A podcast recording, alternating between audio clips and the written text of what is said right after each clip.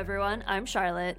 And I'm Dina. Welcome to the Grim Curriculum. First of all, we want to thank you all for the amazing response to our second Grim Encounters episode.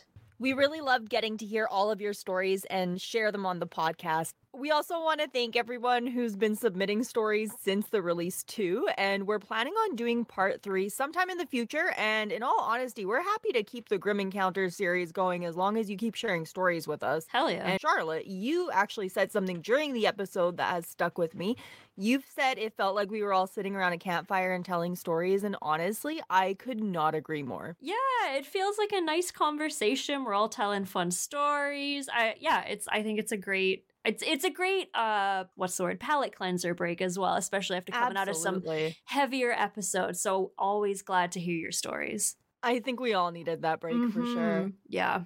Uh, so today is a first for us, and we know this is something many of you have been waiting for us to tackle. That's right. So today is our very first cult episode. We actually sat down and talked for a little while about which cults we wanted to start off with. There's so many notable ones that come to mind, but we wanted to talk about one that may not be quite as well known as Heaven's Gate or the People's Temple, for example. Although they are certainly on our list, so do not worry. One of the things that really stands out about this particular cult is the fact that while unfortunately many of their own members did die while in their care, they turned their attacks towards the unsuspecting public. Among some other murders, this group was responsible for multiple attacks where they used deadly sarin gas to target completely innocent people. This series takes us to Japan, although the reach of this group spanned to other countries, some of which might surprise you. Today we are starting our series on Aum Shinrikyo, the Japanese doomsday cult. And we mean it when we say this story has everything bottled bathwater, an anime recruitment video, a super strange leader, and Death. Lots and lots of death. you're not joking. I know. It's oh my god. Wow. I'm honestly really excited to talk about this group cuz like what they did was horrific, but their leader Shoko Asahara is just one of the strangest dudes we have ever covered. and you're all going to see partway through this episode that that is the case cuz wow. I've been fascinated with cults for a very long time. Uh, one of my very first true crime books was this little $5 bargain bin book about cults that I read like over and over when I was like 14. But I have to say, I only learned about this group a few years ago, and I'm surprised they aren't as well known because, like we said, this story is unreal. I mean, from Manson's family to the Ant Hill kids, cults have always fascinated me because I've always wanted to understand how one becomes part of something like that. This is going to be a multi episode series. I learned my lesson with Danny Rolling that I'm never going to say ahead of time how many episodes I think it's going to be because chances are either way I'm wrong. So we're just going to dive in and see where this story takes us. Today, we are going to be talking about the early life of the leader of Aum Shinrikyo, a man named Shoko Asahara, as well as the early days of the cult. We also want to talk a little bit about what exactly makes a cult a cult. And you'll quickly see how things with this particular group escalate and how they were able to get control of so many people, most of whom were incredibly educated. That's a huge thing to remember here that tends to set this group apart. They had doctors, lawyers, and chemists, like highly educated people, completely, we'll call it what it is, brainwashed. Mm-hmm. And to me, that's something that makes this group so horrifying. You see it a lot in the interviews that exist with the former members, but they're like well spoken, they're smart, they're overall not the kind of people you think would fall for some of the stuff that we're going to be talking about. Although, without getting too far ahead of ourselves, many members from the lower echelons had no idea that very sinister things were happening at the highest level of the cult. But that goes to show the power of a charismatic leader who happens to show up right when you need him and has the ability to tell you exactly what you want to hear and then convinces you to essentially worship him. So, we'll definitely be talking about how the hell that can actually happen because most of you listening are probably wondering that, and we can't really blame you. So, we're going to start the series off by talking about just that. What makes a cult a cult?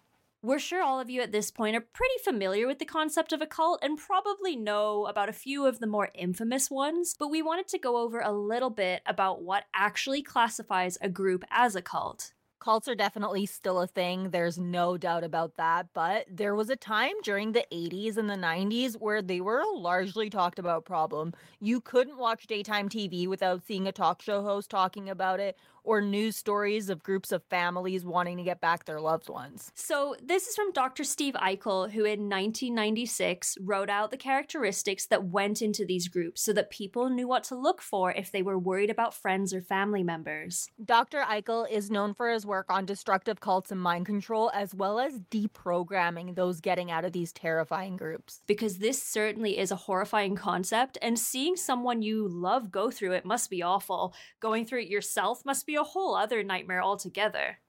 This particular part of his work is appropriately titled Are You or is someone you know involved in a high demand group or movement? Cult?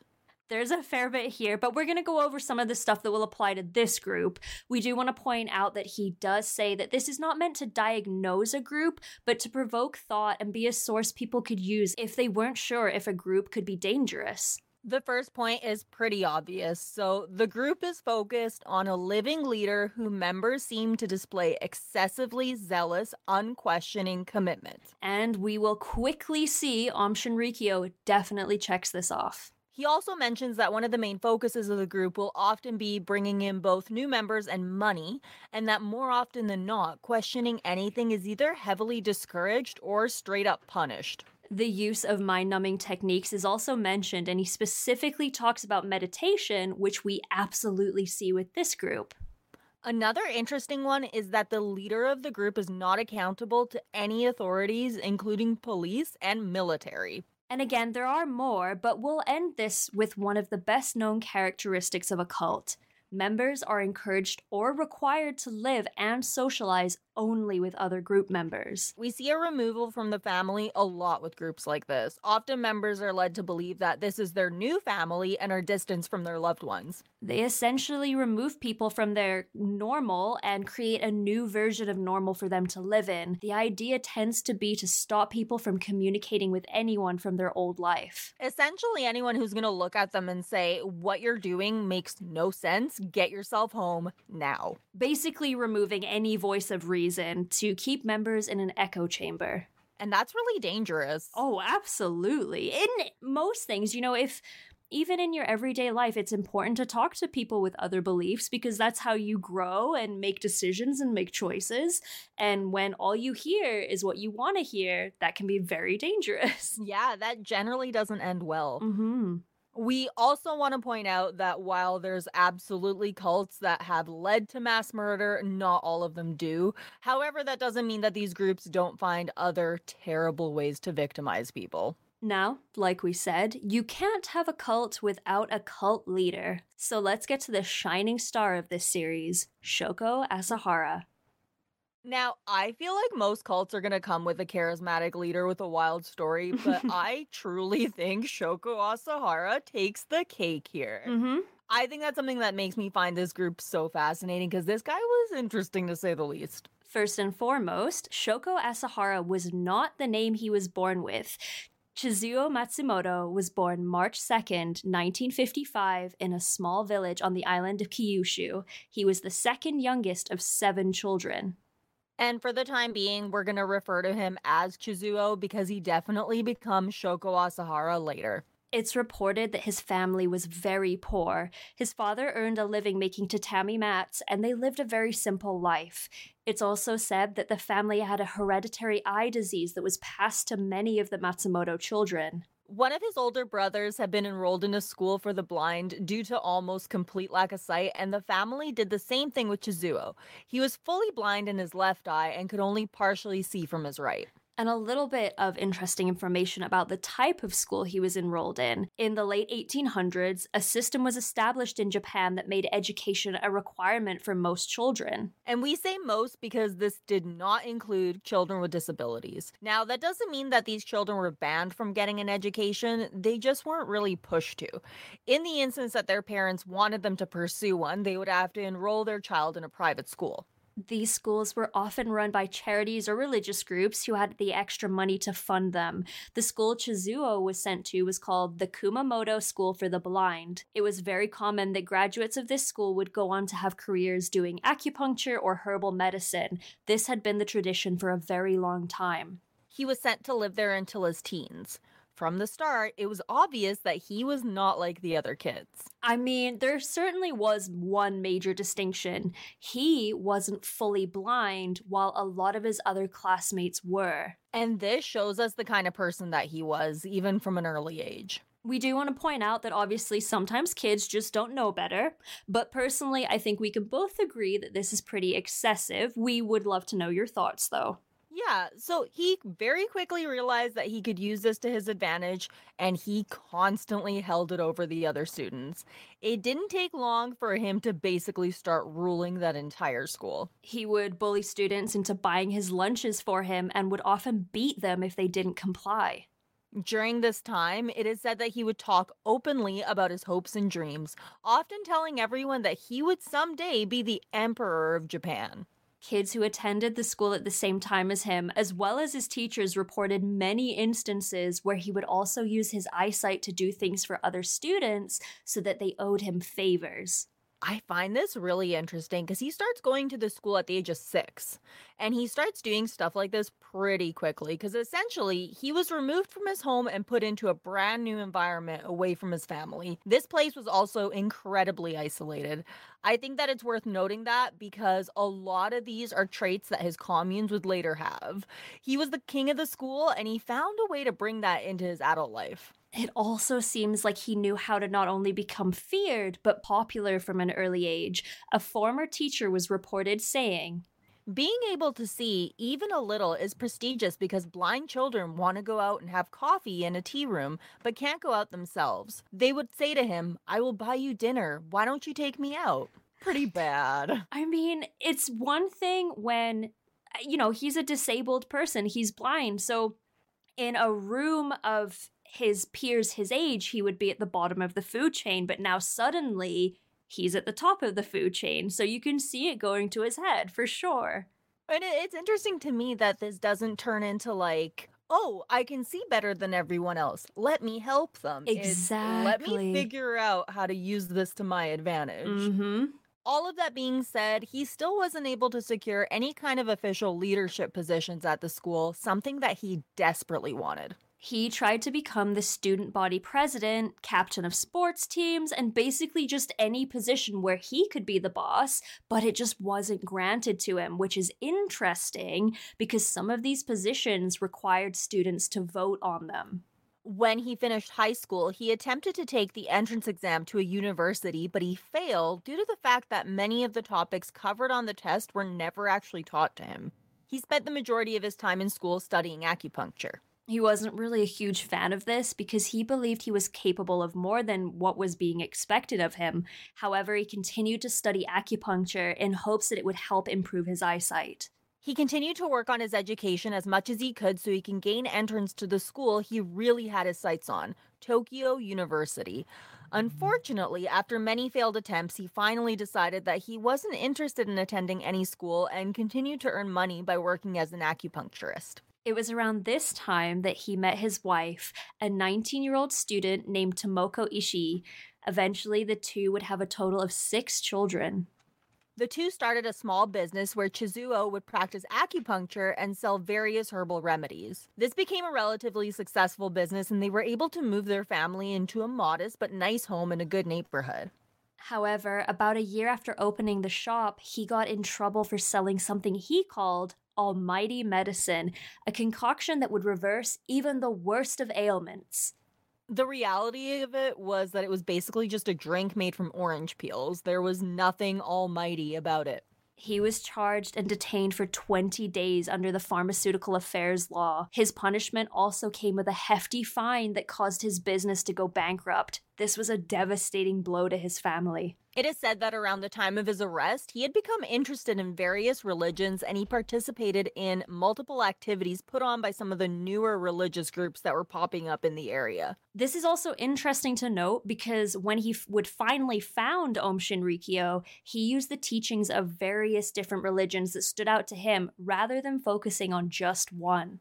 The timing of this could not have been better. Japan was going through a time that we now refer to as the rush hour of the gods meaning that people were now free to choose their own religion. This led to an increase in new groups being formed, and many of them had their own series of religious and spiritual beliefs. A lot of the leaders of these groups were once disadvantaged or fed up with the strict rules and expectations of Japanese life and appealed to a lot of younger people.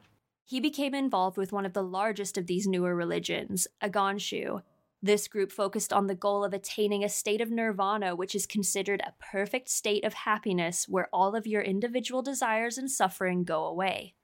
It was essentially a mix of both Buddhist and Hindu elements. His new knowledge of different religions caused him to experience what he called a spiritual pull. He ended up wandering around India in order to achieve enlightenment. First of all, I need to point out I'm speaking as a non religious person, so I can't really relate to the need for spirituality. But can you imagine your partner who you have six children with just being like, hey, I'm going to India for a while. I'll be back when I achieve nirvana. Bye.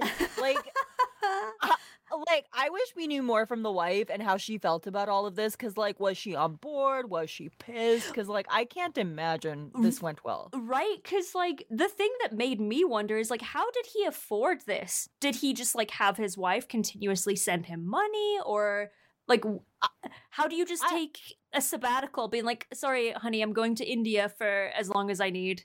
I honestly like I wondered about that too, and it's obvious from like the age of six that this guy's a con man. True. Like like really. So I'm pretty sure he figured out some sort of way to swindle people out of money and have this trip completely funded. He apparently had a really productive trip at least, and he studied Hinduism and Buddhism. He also met with various Tibetan lamas, including the Dalai Lama, and he made sure that when he met them, pictures were taken because he later used those as a marketing tool in an attempt to show his legitimacy to others. He basically returned as a changed man. He said that he was now ready to explain his religion to the world. Chizuo and his wife were now earning the majority of their money by running various yoga classes. He would often offer the services of a kind of therapist slash fortune teller, and he began to gain popularity really quick. From an early point, he understood the importance of marketing and he advertised his classes by handing out flyers that had a photo of him on the front of them. Not just any photo, a photo of him levitating. He would essentially walk up to people, claim he could levitate, and then get them to take his classes.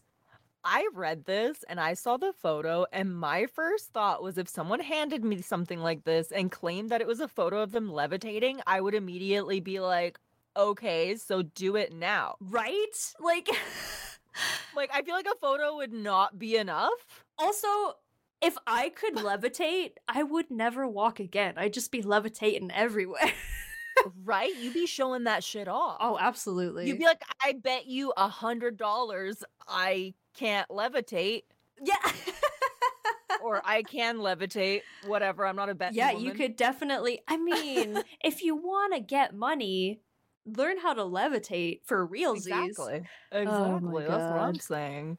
I honestly though, like I think all of this goes to show how good of a job he did at selling himself, so to speak. because mm-hmm. like again, I'll remind you all, like the members of this group would ultimately end up being people who were highly educated. So he had to have like a certain level of pizzazz in order to get them to believe anything he was saying. We also want to point out, just in case anyone's actually questioning this, uh, that the photo is not a photo of him actually levitating off the ground. Uh, we'll post it up on the socials and share it on the YouTube video.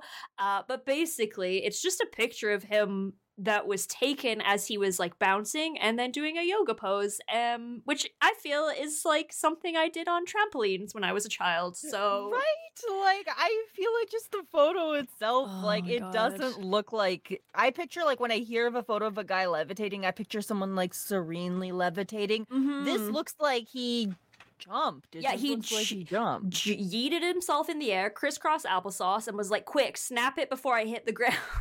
Exactly. And what's funny to me is I watched a documentary where like this reporter saw the photo and Yes. he was like, This is stupid. And so he like had a photo of him taken where he looks like he's levitating I and he saw brought it. it to him and was like, Look, and Chizuo was like, uh no, uh I'm levitating, you're not.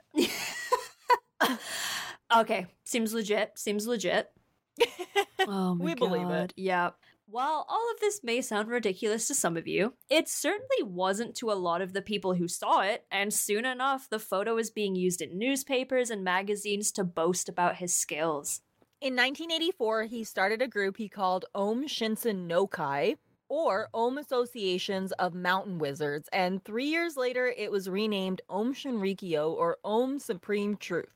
It was also around this time that he changed his name from Chizuo Matsumoto to Shoko Asahara. At this time, the group had about 10 followers, and that number would very quickly grow. This is one of my favorite parts of this, but one of the most notable ways that the group would recruit new members was through anime. There's episodes of this online if you're curious. Yes. Um there's something else. The anime portrays the group as relatively harmless. I have to say one thing about the anime. Mhm. it was like the art was good. I you know what? I watched a couple of clips on YouTube and I quite enjoyed it. The art style of it. I it know, was I know. yeah. So I mean whoever they got to animate this, good job. Right? like I mean, I don't think I would have like given my life to the person in this, but I would have enjoyed seeing it. Yeah, if they'd have just made an anime about, you know, being um, a follower of like Buddhism and Hinduism, probably could have been fine. But as we all know, they took it a little further than that. Just a little bit. Just a little. His time studying a Agonshu helped him in a lot of ways.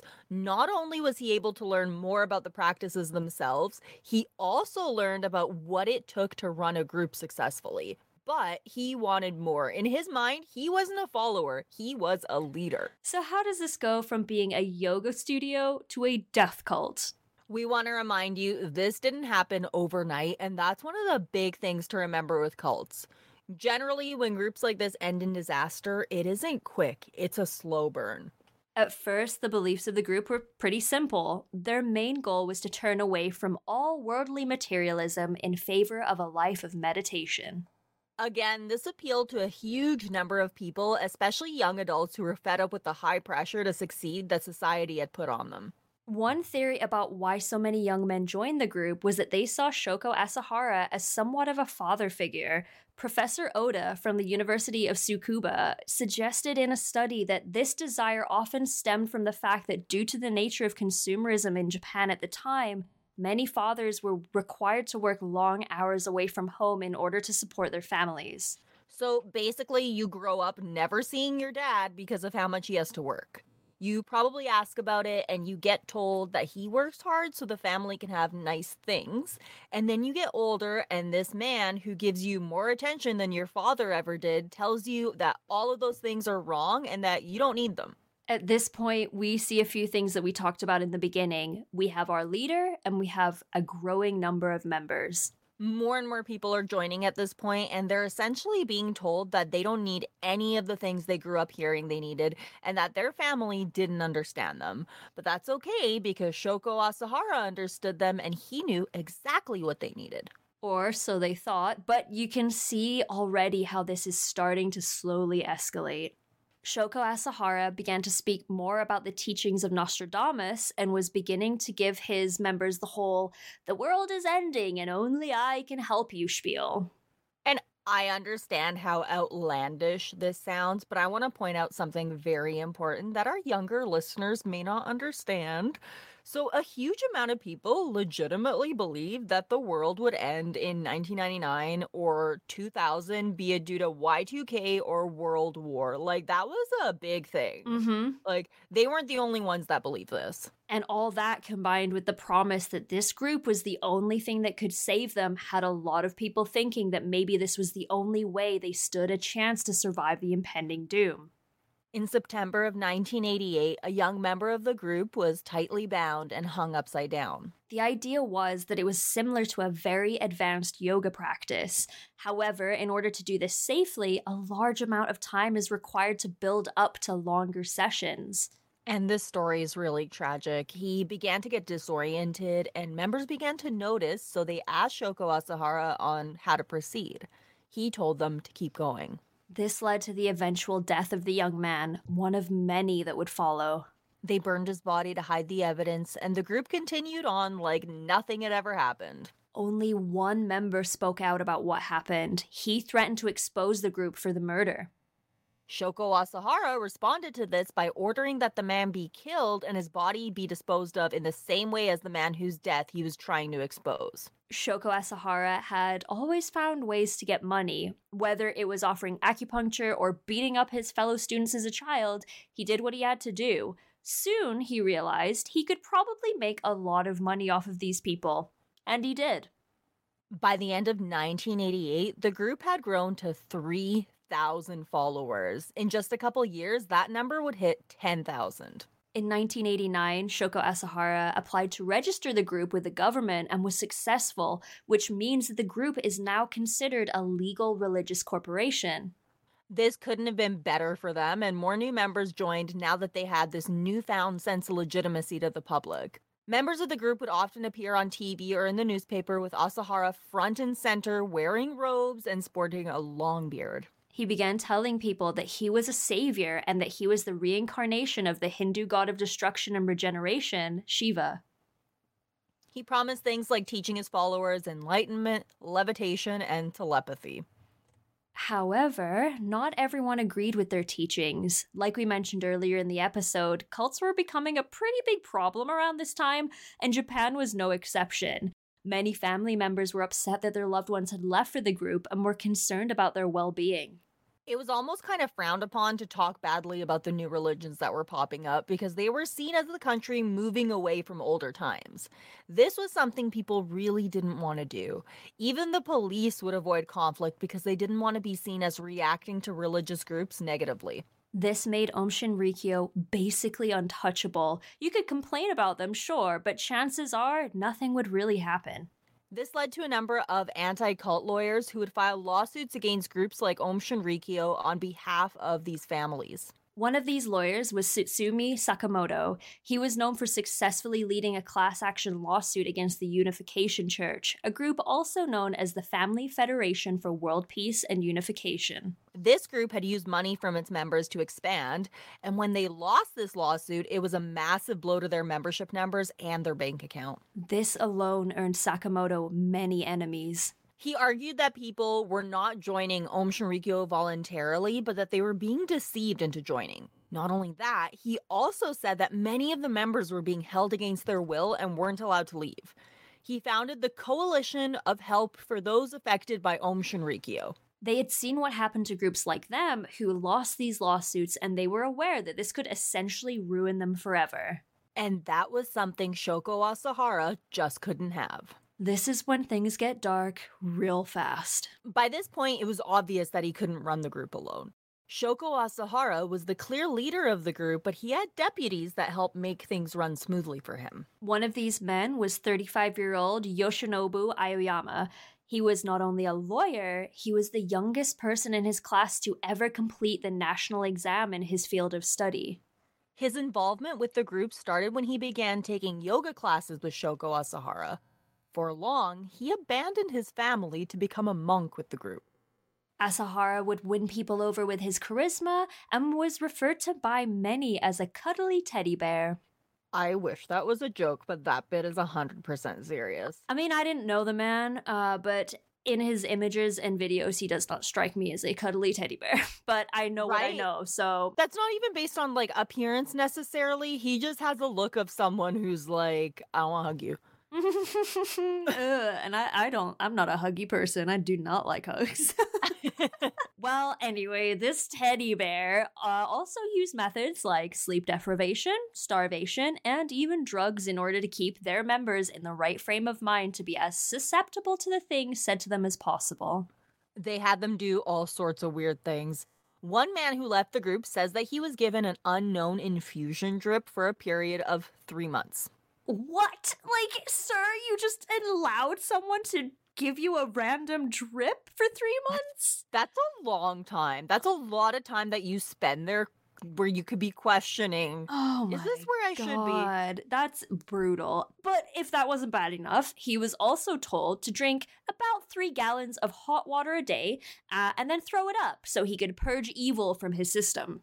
And speaking of purging, they also made their members go through a weekly bowel cleansing system. Yeah, if I hadn't been out already, that might have done it for me. Right? Yeah. Also, not to mention, none of this was free. Members paid for all of this. By this point, the group was making some serious money. One of the big products that they encouraged their members to use were called hats of happiness, which basically looked like really big swimming caps with electrodes attached to them. Members would pay 11,500 a month to rent these hats, which they were told could reproduce the brainwaves of Asahara himself. And you heard that right. 11,500 a month. Now, is that like US or is that yen? US. Whoa. The equivalent of US. Okay, because when I first read this, I was thinking, okay, yen, so, you know, take it back a bit, right? But like, oh, US dollars, that's insanity. That's the thing. Like they were making mad money. no kidding. Oh my They- God. Also purchased his blood and drank it in order to be closer to him. Love that. Oh, and are you ready for this? Okay, I've been waiting for this the entire episode. Let's. Let's talk about Shoko Asahara's Miracle Pond. So, if you're listening on an audio medium, I'd like you to all just look up a picture of him while we go over the next part. Pull it up now if you don't already have him out in front of you. Okay, so Shoko Asahara, who we need to point out was not like the cleanest guy ever, would allow himself to soak in a tub for hours. Mhm. His members would then bottle the bath water and sell it for $300 an ounce. that just makes my fucking skin crawl. I hate it so much. And I want to point out, in case you're wondering, the purpose of the water was to drink it. Not a fan. Yeah, like that was actually one of the first things I heard about this cult, and it was actually around the time the whole gamer girl bathwater thing was happening. Oh, yeah. yeah, I'm not sure how many of you listening know about that or if I'm just like super depraved, but basically a few years ago someone was selling her bathwater and she made like $50,000 doing it. I think she was charging like $40 per jar cuz that's a rookie number compared to this. yeah, no But like I remember seeing her promo video for it because again I'm depraved. But again, like I just picture him being all sexy, bottling his bathwater. and Like in reality, kind of just like sat and fermented in it. But well, that's so much worse. But like three hundred dollars, and he sold a lot of it. Who knew that the OG e girl was a male Japanese cult leader? Like, in all seriousness, that is vile. If you guys could see my face right now. I know I have. I have. I'm like covering my mouth, and I'm like I my mouth is open, and I'm in shock. Like I, I because I imagine. oh no. Do you do you? Here's my question to you, Charlotte. Mm, mm-hmm. Do you think they drank it like a shot or they like swished it around like a like a wine? Well, here's my thought. If you're paying $300 for like what? An ounce? A couple of ounces? Yeah. You're probably going to savor it, right? And Yeah. these guys are gung ho for it. So they're going to savor it. Like, you know, this is uh it's a biohazard is what it is. Like I just picture them drinking it and being like, ah, Ah. Shoko Asahara must have gone for an extra walk today. yeah, good vintage. The Yeah. Oh my god. Uh, so he also published a book called Secrets to Developing Your Supernatural Powers. where Mm. he promised the reader he could teach them some super handy things like x ray vision, telepathy, and talking to God. Uh, in this book, he also said the words. I hereby declare myself to be the Christ. Now, that, that's a red flag. right? I, th- I feel like, uh, and again, not a religious person. We've established this, long established Mhm. this. But to me, if someone goes around claiming to be the son of God, we should be checking into them a little bit. Yeah. You know, Yeah. just, just a smidge. And like that's kind of like just statistically what we've seen. That's not just us saying that. I just feel like if someone starts saying that, that's never a good high point in their lives. Exactly. Followers were encouraged to leave their families and live in villages with other members of the group. One of these villages was on a quiet dairy farm that housed nearly a thousand members. Now, why did we mention all of this? These people had loved ones. Like they had folks legitimately worried about them. Not only that, they were often encouraged to get money from their families, often spending entire inheritances on cult related items and services. Can you imagine your family members spending their inheritance on cult leader bathwater? I I would be happier if I found out a family member had like blown it on blackjack and blow in Vegas, to be honest Yeah. with you. Like I'd be Yeah, like, all too. right, well at least they had a fucking good time. But these guys were Yeah. just drinking nasty cult leader soup. Yeah, Ugh. really. I mean, I, I would be very, very disappointed. Yeah, people people were rightfully angry. In October of 1989, Sakamoto was interviewed by the Tokyo Broadcasting System regarding his anti cult efforts. And this whole thing was supposed to be pretty low key, but Aum Shinrikyo had people on the inside, and the tape was shown to the group. Sakamoto was promised that this wouldn't happen and that he, as a source, would be protected. On November 3rd, 1989, four higher up members of Aum Shinrikyo, including a chief scientist and a martial arts master, drove to Yokohama where the Sakamoto family live. With them, they had a pouch full of needles along with vials of potassium chloride. They had originally planned to kidnap Sakamoto at a train station, but he hadn't showed up. Apparently, he had slept in. This saved his life. Unfortunately, two days later, the group tried again, and this time they found him at home. At 3 a.m., they entered his apartment. Ask me how. How? Another unlocked door. Oh my god. You guys, we can't say this enough. Lock your fucking doors. Lock your doors. They found Sakamoto and beat his head with a hammer. They then injected him with the potassium chloride solution and strangled him until he died. His wife, Satsumi Sakamoto, was killed in a similar way. And if that isn't bad enough, they then made their way to the remaining member of the Sakamoto family. 14 month old Tatsuhiko was injected and left to die with his face covered with a small cloth. It's so it's so fucking heartbreaking. Like these innocent people and like obviously sure whatever you've got some twisted vendetta against this lawyer because he doesn't like you and he's trying to shut you down but you killed his toddler my guy that toddler did toddler. nothing Yeah. oh, Oh my god. I hate it. I absolutely hate it. yeah The teeth of all of the victims were broken to prevent identification, and they were stored in three separate metal drums. The group then split up and took the drums to three different jurisdictions. they then burned as much of the evidence as they could and dropped the murder weapons into the ocean And if that isn't terrible enough, the bodies were only found after the subway attack when the crime was confessed to. The murders remained unsolved for a number of years. Not for lack of information or evidence, mind you, but because no one wanted to speak out against Aum Shinrikyo. Basically, the group very quickly started to not allow anyone to mess with them. Not only that, they essentially showed that they could get away with murder if they really wanted to. The treatment of the members was also pretty concerning at this point. In fact, a police raid on one of their compounds led to a woman being found trapped in a box. Apparently, she had been there for two months as a part of a spiritual exercise.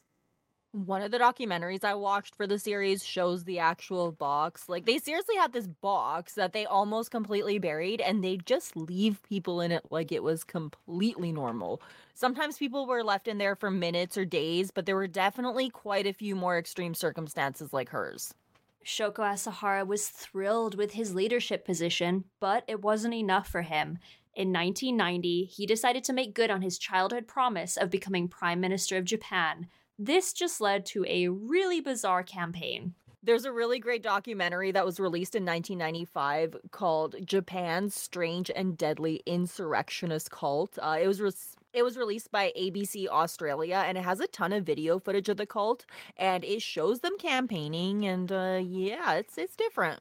While many potential politicians were somewhat stoic, Shoko Asahara and his group were loud and flashy. Members often showed up wearing Shoko Asahara masks and would dance around singing and chanting his name. However, fun costumes and dancing weren't enough. The group didn't really have a political agenda other than wanting to get rid of a sales tax. They also talked a lot about the end of the world, which most of the public wasn't really down with. Because of this, they were terribly defeated. Now, at this point, we have people clearly being brainwashed and taking advantage of, a murdered family, and an immense amount of harm done to countless families. But unfortunately, things are about to get a whole lot worse. Shoko Asahara did not handle losing very well. Not only that, the loss caused many people to actually leave the group, which made him feel pretty desperate about the whole thing. Around this time, he began telling people that a terrible catastrophe was going to happen, and he took them all the way to an island to escape certain death. When nothing happened, the group returned to Japan, and Shoko Asahara was basically like, Well, it's still gonna happen, so you better stick with me if you don't want to die and uh, they did. So, yeah, it worked. This desperation combined with Asahara's clearly bruised ego is what many now believe was a huge turning point for the group. However, looking back, it was probably hard to believe that this group would soon be responsible for one of the deadliest attacks of its kind. And that is where we will continue our story next week. We'll be talking about the activities of the cult in the early 90s, as well as how the group was able to spread into countries on multiple continents. The group only continued to grow after all of this. The conclusion to this story is truly a devastating one, and it's interesting for me to see how a group can go from a yoga studio to a bath water drinking doomsday cult. I, I mean, I mentioned it in the beginning, but it's always quite difficult for me to understand how so many people can fall for something like this. Like, you can see maybe like one or two, but thousands of people fell for this. And all of the innocent people that are just victimized by one crazy, uh, albeit charismatic, psychopath, basically. I, I feel like I have to keep pointing this out, but the other thing too with the group is like they were intelligent educated yeah. people. Like like you I said, there were chemists and engineers and yeah, you know. I saw an interview with a guy, and Buddy was a literal rocket scientist. Yes. Like, this wasn't people who were like, you look at a lot of cults, and this just isn't the general demographic that we see and that's something that makes this just even more scary. Mm-hmm. I, I, guess it just goes to prove that when people are disillusioned and they're looking for some kind of hope all it takes is the right person at kind of the right time to sort of suck you in right? Absolutely. Uh all right so all that being said we just have a few things to talk about super quick. First of all, yes, we are still accepting story submissions. We've had a bunch of people reach out and say that they didn't get their stories in on time for Grim Encounters Part 2 and wanted to know if we were still interested. Of course we are. We love sharing your stories. And again, they don't need to necessarily be paranormal. Like, if you've experienced something strange or unique that you think we want to hear about, send it in. Just email us at thegrimcurriculum at gmail.com. Also, quick thank you to everyone who has been listening to us on Apple Podcasts. We are thrilled to be on there finally. So if yes. you do listen there, just uh, drop a rating for us. Yeah. And also, if you haven't subscribed to our YouTube channel, please go do that. We are trying to hit 500 subs there. It would mean a lot. If you've already subscribed, please consider leaving like some likes or comments or maybe even rewatching some of your favorites. You girls are out here trying to get monetized, so every little thing helps us out. Absolutely. Uh, what else? We have uh, new mugs and a new sticker design out on Etsy. And I have to say, you really outdid yourself on oh, that one. Thank it you. Is, it's I it's my it. favorite so far. I have oh, to say, not to toot my own horn or anything. Honestly, the the tooting is well deserved because it's it's fabulous. I love it. Well, if you haven't you. checked it out, again, that's on Etsy, and uh, yeah, we're really excited. We're also starting to run low on our keychains, so get one before they're sold out. Because uh, for those, we can't guarantee there's going to be a restock on them once they're gone. So just fair warning. Yeah. Uh, as for the mugs, they are all one of a kind. So if you do see a design you like, uh, get it. And of course, make sure you check us out on Patreon. We just released our fourth monthly bedtime stories episode, and I gotta say, it was a blast. I really enjoyed this story. Um, those are available to all tiers, the bedtime stories, and they start at only three bucks a month. And that three bucks, it helps us a lot. Like seriously, we appreciate all of the love and all of the support. Very from all of much so, so, yeah. so much. Yeah, it's. Pr- it, I know I say it a lot. I bring it up once in a while because I think I got it, but it still kind of blows my mind that there's just like people out there just listening to us talk about creepy shit, and it's awesome. So thank you so much. But it's mind blowing though. It like, is. like the fact that we actually get to do this, and the fact that all of this started from a tweet. Hell yeah. Internet friends for can be be real life friends, folks. Don't let your dreams be dreams. But until next week, make sure you don't miss out on the Grim Curriculum news by following us on Twitter, Instagram, Facebook, and the TikTok. we are all over the place now. Um, World Takeover when? Can we like start our own cult? I I I will offer to sell Mango's bathwater. Uh, we can sell Buffy's bathwater as well. I mean, Buffy's not a fan of the baths, but we can figure something out. She needs, she clearly needs to meditate more. That's the issue. It must be. You can also find us individually on the social medias. We're going to link our personal socials down below with some other fun links for you guys. Thanks for listening. This has been the, Grim, Curriculum. Did you guys know that there's a species of horned lizards that squirts blood from their eyeballs as a defense mechanism? Now you do. I sure wish I could do that. Bye. Bye.